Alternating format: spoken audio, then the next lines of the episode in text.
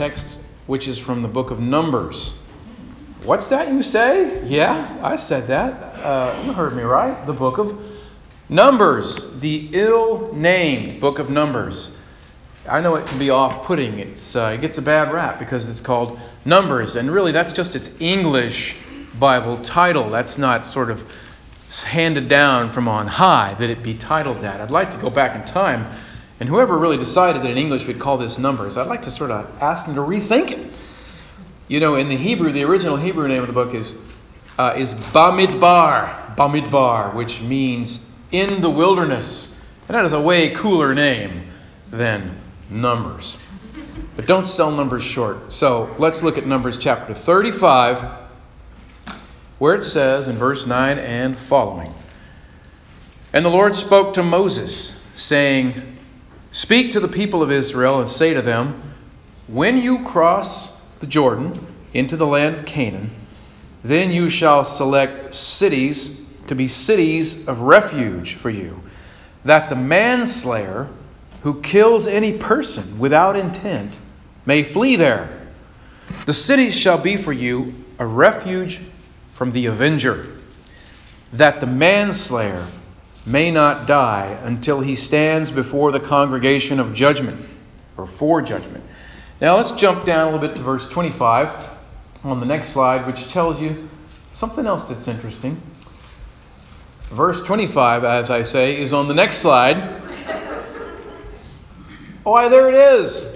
And the congregation shall rescue the manslayer from the hand of the avenger of blood, and the congregation shall restore him to his city of refuge, to which he had fled and he shall live in it until the death of the high priest who was anointed with the holy oil. And so, this is the inspired word coming to us from the book called Numbers. So, I want to talk a little bit about the need for a place of refuge and from what? Refuge from what? This is Communion Sunday. We're doing some hymns in communion. And on a Communion Sunday, you might wonder, huh, is he going to do some kind of a message like we sometimes do that sort of touches on the theology that somehow relates to communion? And if so, why are we in Numbers? Well, just hold on, all right? Just hang with me. Israel, you know, was of course was a people, a people. They, Israel was not just a religious organization. It wasn't just a synagogue of sorts, like, like a church. Israel was an entire people. They were out in the world, out there, sort of on their own, as it were. They, you know, they were led by God. They got, they had no other structure. They, they needed, they wanted to establish themselves. In order to do that, they could not just organize themselves as a religious body. They had to be an entire civilization. They wanted to be a kingdom. So, in other words, Israel had to be a state. They needed the complete structures of a state. And this is sort of part of what happens with the law of Yahweh that is given to them. The law covers a lot of things that we would say, oh, those are religious things, worshiping God in the temple and the priesthoods and so on, and moral things, basic moral things. You should not steal, thou shalt not murder, so on. But you know, the law included also a lot of other things that helped them understand the basics of their society. They were an entirety of a people. And so, Israel, being something like a theocracy, led by God, ruled by God, and operating sort of like a what we could call a constitutional monarchy. Constitutional monarchy. In other words, they asked for a king, they got a king. So they're a monarchy. But they were not an absolute monarchy like other nations were. An absolute monarchy in places like Egypt, where, I mean, the king, the emperor, or the leader of the pharaoh is like God. I mean, he has absolute power. Can, he can sort of dictate what is even true and what is even false and they are like the inspired words. Not so in Israel. Israel had something like a constitution. That is, Israel had a body of law that governed what they did. It, it, was the authority. That body of law was the authority, not whoever was the king for a brief period. The king was subject to that law. Even the greatest king, David, found that out, didn't he? When, for a brief moment, he got drunk with his own power and thought he could do as he pleased, like the other kings of the world did. And he learned in short order that he could not. that he was subject to the law as well. And of course, we would be more familiar with this concept ourselves, living in the modern day, particularly living in the USA, and we would we, we hearken back to people who know that kind of thing and think about the words of uh, I think it was Thomas Paine trying British he was British trying to explain to his fellow his fellow British guys why we didn't have a king here and how that worked. And he said to them, you know, in America they have no king. In America the law is king, he told them. The law is king. They've got something written and it is it's as it were in stone. They have a constitution and that's what they appeal to. That gets the final say. People come and go from leadership, but that is something rock solid. And there's a stability in that, of course. Israel had something even better because Israel had the law given directly. And it governed things. And one of the things that the law had to do is, is dictate matters between people and matters of justice. Israel was like all other people in the world, just like you and me and all of us and everybody everywhere the world over. That is, they were a whole bunch of sinners. They're just human. They just did all the stuff people do, even though they had the law and they were, you know, I think they, um, on average, you would have found in Israel a, a, a higher ebb and flow of, of living on the moral scale just because of the emphasis on the law being taught from the time they were young. But they're still human. You still could count on things in Israel, bad things in Israel. The Israel Nightly News would still have some stories about so and so, a body found somewhere, which is what local news in most cities has turned into, which is why you shouldn't even watch it. Wherever you are, turn on the news in any local, if there's any kind of city of size, and what are you going to get right from the top? A body found somewhere. That's like, you know, seen one newscast, you've seen them all. And in Israel, you would have had that sometimes because they're just people. And so they needed they needed part of the law to cope with justice, matters of justice. And this this includes what we call retributive justice. That is the kind of justice that enacts punishments. Justice is a popular concept among many people today, but not that kind so much. More what they sometimes call restorative justice or distributive justice. That is the kind that deals out goods to people. We're really, really into that notion. Who gets what and is it fair? But retributive justice is just as important, and a society will fracture, break down, and, and collapse into itself if it does not have that. Take all the police off the street, and good luck to you, my friends. Good luck. Disband your military, and you're on the clock. It's just a matter of time probably sooner rather than later, uh, you will be uh, you will be answering to the Chinese government or whoever whoever the bigger the biggest dog is to come on in and, and fill that vacuum. Distributive justice and retributive. So this idea then of laws that punish the wrongdoing of things. They had to have laws, and Israel's laws, like all laws, if they're worth anything, they had to have teeth. They had to have teeth. They could not just say, "Pretty please don't do this." Thou shalt not steal. Okay, is that okay? Okay, please don't. All right? Well, we'll all kind of feel bad if you do. That won't get it done. People will, people will steal. Um, you can stand in front of uh, all the stores that are looted in the cities and say, hey guys, I don't, I don't really care for this. I think this is kind of wrong. And funny thing is, people don't just turn around and go home and stop looting. No, it's going to take dudes with guns that's all that will stop it. In Israel, they had to have laws, and the laws had to be real laws. They had to have teeth in order to maintain justice. And at the top of the pyramid of all systems of this kind of justice is the taking of human life. Right? What, what is above that? Uh, it's always, it's always um, above all the other, the other things. You know, when you watch. Um, crime dramas and stuff, most of the episodes of crime dramas are not about petty theft, are they? Because that's not dramatic enough. That doesn't create a, a juicy enough story. That doesn't compel the emotions enough to make several episodes. You can, you know what I mean? You can't have a show entitled, you know, like petty theft, you know, or you know, dun dun dun, right? Where hard hitting investigators hit the streets to find out, you know, which kleptos made out with, you know, a couple of watches out of the jewelry store. No, it's, it's always murder. That's, that's what is always the, the subject of storylines because it's at the top of crimes. It is the chief capital crime of all crimes, the taking of a human life. And but not every life taken by another person is of is equal in nature, is it? They're not always the same, are they? The circumstances matter. Um, the motives matter. All of this must be taken into account.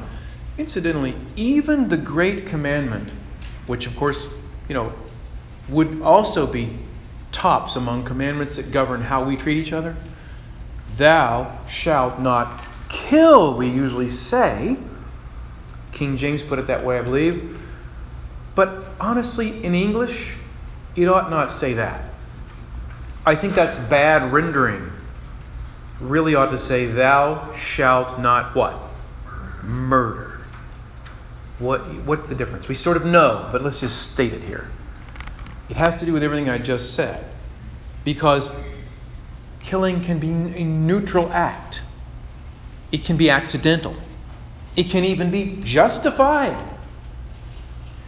But murder is, by definition, wrong. The immorality of the act is built into the word itself, which is why you never hear people say, oh, it was a justified murder. That's contradiction in terms. That is, that's just an, a logical mistake to put that term. That's like saying a, uh, you know, he's a single married person or something. It's, it, it's, it, it's contradictory. We have justified homicide because homicide doesn't have built into it the moral quality of being wrong in and of itself. But murder does. Murder does. And so that is what was opposed. Thou shalt not murder. You shall not kill wrongfully. But the wrongfully makes all the difference. And so here we have this passage. And there's something else to consider here that may not be as readily obvious to us because of the times in which we live. And that is that the basic default um, of people's existence, the, the default culture of people is tribal. It's tribal if you go back far enough, all human beings descend from tribes somewhere on some occasion. You may have to go back further. Now, we talked, we are looking Wednesday night about people in the world who still live, that's still their, their mode of existence. They don't live in massive, enormous cities with uh, sort of multi layered civilizational constructs like we've taken for granted now. So, we were looking at missionaries in places like Papua New Guinea where life is still tribal. I've been to places in South America where that's still how they live. They live tribe to tribe to tribe. But that's how everyone once lived. If you trace, if we followed somehow each one of your genes back wherever they go, anywhere in Asia or Europe or any continent anywhere, you will go back to tribal people. It may have to go back a ways, but that's where you will go back to. Read the history of Europe. It's tribes. But you know, it, but you know, the growth of the, the development and growth of cities and civilization and so on moved us out of that so much. Although we still often, people still often say that we are tribal in many ways. We still are in many ways. But why am I talking about it? Because, because within tribal type of life, justice is often done in the ways that we read here. And it may sound a little barbaric to you at first. That is to say, it had to do with kinship, and often it had to do with, a, with aven, avenging. That is to say, what, what, it, what it called in this passage the blood avenger. You ever see that in that passage? The blood avenger? And, you know, you think, wow, blood avenger sounds, I mean, I don't know, like a horror movie title or a, or a death metal band, you know? Ladies and gentlemen, Blood Avenger. You know, Blood Avenger. It's uh, in Hebrew. It's uh, Goel Hadam, the blood avenger. Goel Hadam, the avenger of blood, because the notion was, and this is somewhat universal among among all people. Again, particularly in the tribal existence that is most basic, that if a if someone wrongfully has killed someone, then it is incumbent upon the blood relative, a someone, to take up the cause of justice for that one who was killed, because it's your blood, your relative, and you must go and enact justice for that act. That's a basic thing. And by the way, the missionaries in the places like we mentioned, they will tell you that that is exactly how life goes there. That is exactly the way it is still practiced. And we might say, well, boy, that's barbaric. Well, we, you know, over time, again, the growth of cities, the constructs of larger states took, took that out of the, hand, the direct hands of blood relatives, and the state becomes the blood avenger on behalf of those wronged, you know. But even to this day, who is it? Even to this day, where there is an execution in the modern world, you know, like lethal injection, who is it that is invited or allowed to come and be present right there? It is the kin, it is the blood, it is those most related. So there's still a sort of vestige of that idea, even in that. So in Israel, they said the law comes to them and says, among many other things, listen, there, there is there is something, even though there is this, you know, there is something about the eye for an eye and exacting justice, and blood gets blood, as they say, and capital crimes deserve capital punishments. All that was sort of taken for granted, but of course, as we well know, there are mistakes. That kind of justice can be fraught with injustices when the wrong person is, is uh, killed in retaliation, and this also can lead to never ending grudges. Never ending grudges. So Israel had these basic laws that required things like, for example, and we didn't read this, but it's you read that whole passage on your own, you'll see it's in there in, the, in, in that chapter. Eyewitness, and not even just one, more than one eyewitness. Because in Israel they said, we want, we've got to be sure. Very basic stuff. More than one eyewitness required to establish guilt. And a sort of jury of sorts. It called it the congregation, right? In that passage, the congregation will hear this case. We need other people like a jury. We need some impartial people to the degree that we can get them to listen in and say, hey, is this person guilty? What was their motive? What was the circumstance? Is, is, this, is this manslaughter? The, the noun manslayer sounds funny to us, but it shouldn't. We have on our law book something called manslaughter to this day. And so they had these things sort of built in. And meanwhile, if somebody guilty of a homicide, but not guilty of it being murderous, that is, it's accidental, um, it is some kind of manslaughter. And now that person is under the threat of the wrath of the Goel Hadam, the blood avenger there is a way for that person to avoid being wrongfully put to death when it was merely accidental, and that is to go to this place, a refuge. A refuge is built. Cities of refuge. Here is a place where you can go, and this is a cooling off period, and they stay in safe custody until a better hearing can determine the true guilt or innocence of that person. That is basically the summary I'm giving of, of what we just read there as best we understand it. Now, this by itself reiterates something that I think for us is intuitive, really, but that we can still forget. We can still forget it, especially today. And that thing is that, that sin is serious enough to require payment. That sin is a serious enough business that it needs justice and that justice is still the most important consideration in these matters. And and guilt is real. It's not that it's not that no one is ever guilty. Some are, some aren't, but some are. And if we're not careful, see, today I think we it's uncomfortable to, to consider the guilt of people. And it's uncomfortable to consider the justice system as carrying out this kind of justice. And therefore, we often will think about punishments only in therapeutic terms. That is to say, the justice system takes those guilty of crimes, even terrible crimes, and really our consideration is pragmatic. We consider the cost. What does it cost to house? What would it cost to execute? We consider things like um, does, it, does it rehabilitate? Um, is it a deterrent? Practical matters, not matters that have some importance, but notice what's being left out in all of those. We can talk about the therapeutic element of does it help someone? Does it put them back? Can it reincorporate them in society later? We can talk about all of that. But missing from all of that is the most basic notion of all, which is justice. Is that person truly guilty of something that demands a punishment? And if we are not careful, we can take that error and translate it into a theological mistake that mirrors that error.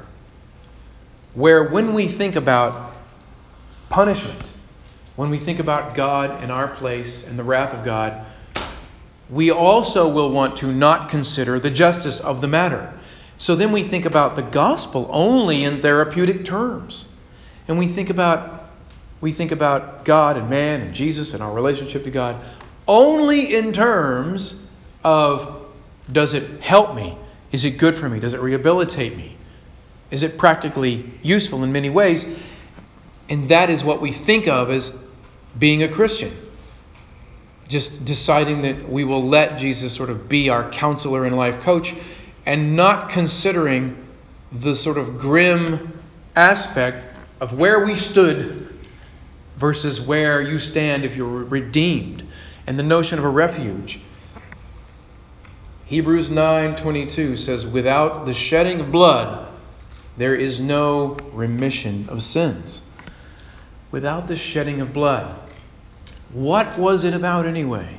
Year after year this temple that they constructed according to these instructions, this high priest standing doing duty, the people bringing these lambs. That they're supposed to be as much as possible without any blemish, to give them up, to make sacrifice. Blood sacrifice. Why? Why? What is this about? The seriousness of sin, the idea of punishment, and even for Israel, the grace of Yahweh, the grace of God. Because when they saw this happen, they all knew that should be me. I owe my blood, the wrath of God could fall on this head and body right here. Instead, he allows he allows me to offer that substitute and the blood that bloodshed as opposed to my bloodshed. And I walk out forgiven at least for another year, another atoning day, and my sins are taken away, and I get to walk away a free man because of that system. So that's what Hebrews was looking back to. Of course, it says in Numbers that if the person was in fact guilty, it says later, if the person was in fact guilty, if it should turn out, they flee to the city. There is the hearing of the congregation, and they determine that yes, this was premeditated. It describes this stuff like lying in wait, planning it out, you know, doing it on purpose then that person did have to pay the capital price. And in that case, the blood relative could be the one to have the hand in doing it. They could cast the first stone. But if not guilty of that, if it was accidental, you know, if it wasn't meant to be, or if somehow it was justified, if that person had been attacked and was defending themselves, you know, something like that, then that person could remain in the city of refuge without suffering the wrath of that Redeemer. Why did you say Redeemer? I thought it was Avenger. Because, friends, the word for go, that word Goel, Hadam, is actually in Hebrew the same word that is used for Redeemer. And they could escape that wrath in that city of refuge until it said what? Until the death of the high priest. the death of the high priest would act as a kind of symbolic atonement for that accidental or justified killing. Because it's because there still may be some level of guilt, right? Maybe you were a little careless. Maybe you should have paid more attention, you know, or something. There still could be some element of negligence, though it wasn't wasn't murder. And in that sense, that priest's death, in, a, in, a, in an odd symbolic way, I say odd because you don't, this sort of sneaks into the text. We don't often hear this. You know, acts as a kind of atoning, putting to rest all of it. In fact, in a way, the death of that present high priest buries the entire matter and ends the grudge. That, that, that away you don't have the never ending retaliatory grudge that can span hundreds of years and generations, like you do see in, in most tribal settings, and like you could see in our time, even still, people still hold grudges. Everyone holds grudges. And this is, but the, the law said, look, once that high priest dies, that person who was living under, living in the protective custody of the refuge can walk outside that city, and you're not to take that revenge. Or if you still do, now you're guilty. Now you stand for murder trial, you know? Hmm, fascinating.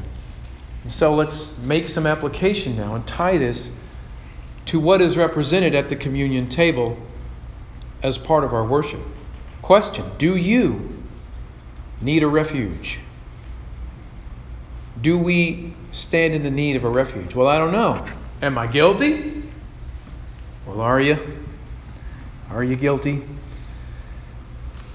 The wrath of the of that Goel Hadam, of that avenger slash redeemer, out to out to balance the scales, out to put it right.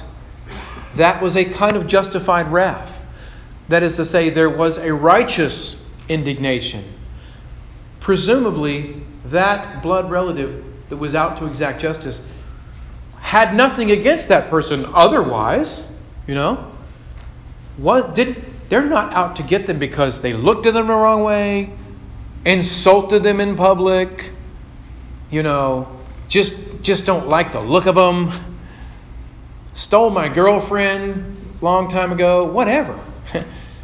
no, that would be an unjustified basis for trying to go after them in that way. But there is such a thing as a wrath that is righteous. Amen? There is a justified kind of wrath. The wrath of God, of course, is a perfectly holy wrath. God is never in the wrong with his wrath. Well, I don't even like talking about the wrath of God. Then you probably ought not read your Bible. You're, you're, you're at risk of running into it in lots of places. It is real. So the wrath of God is a justified wrath. The guilt of man is a genuine guilt. All of us, all human beings, stand guilty as charged.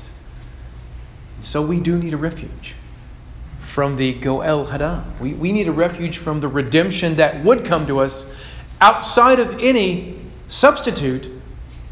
We would have to make it right on our own. And that is a wrath, that is a righteous judgment that you are justified in fearing. And you are justified to want to flee from it and find a haven. You'd be insane not to. It's just natural that you would want to find a refuge from that wrath. Oh, if only there were one.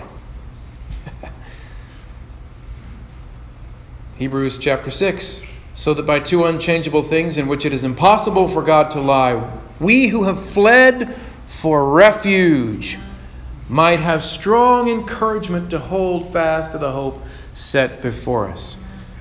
We who have fled for refuge from the perfect God, who cannot lie, whose wrath is, is perfectly good. It's appropriate. I've quoted from Hebrews twice already because it is the one uh, book, that letter, best puts this all together for us. Do we have a high priest? Yes. We have a high priest. That high priest, we seek refuge. Well, what about it? Does he die so that we and bury that, that grudge and we can walk free? He has died. He has died. And yet he lives. Will he, die, will he die again? Never again. We have a high priest, faithful, tempted in every way, and he never sits down until his work was done, like the old priests never sat down. But their work was never done, and therefore they never could sit down. They got old and died and were replaced. This high priest does not age, does not die a second time. And guess what? He sat down. His work complete. And at the finishing of that work, in the temple not built by hands, at the completion of that work, that perfect sacrifice by that perfect lamb, this high priest sat down, finished with all the work forevermore. And in so doing, he buried all the, the grudge. He buried the leftover, whatever the wrath that might have still come to you. You walk out, you have permanent refuge. You walk out free. If you are in Christ, the wrath of God is turned away. It's sent away. It's done for. In Christ, you are under a haven or a refuge, and the wrath of God is no more against you, and you walk free, though you yourself are guilty. And by the way, in this sense, it's not because the difference here is, you know, according to Numbers 35, if you truly were guilty of the real murder, of actual murder, you don't get that. But in Christ, even your guilt of not just, well, it was just, it's just, you know, it's murder one, it's manslaughter. No, even the worst, even the most heinous crimes of which you are guilty, you are declared innocent. That is why they call it good news.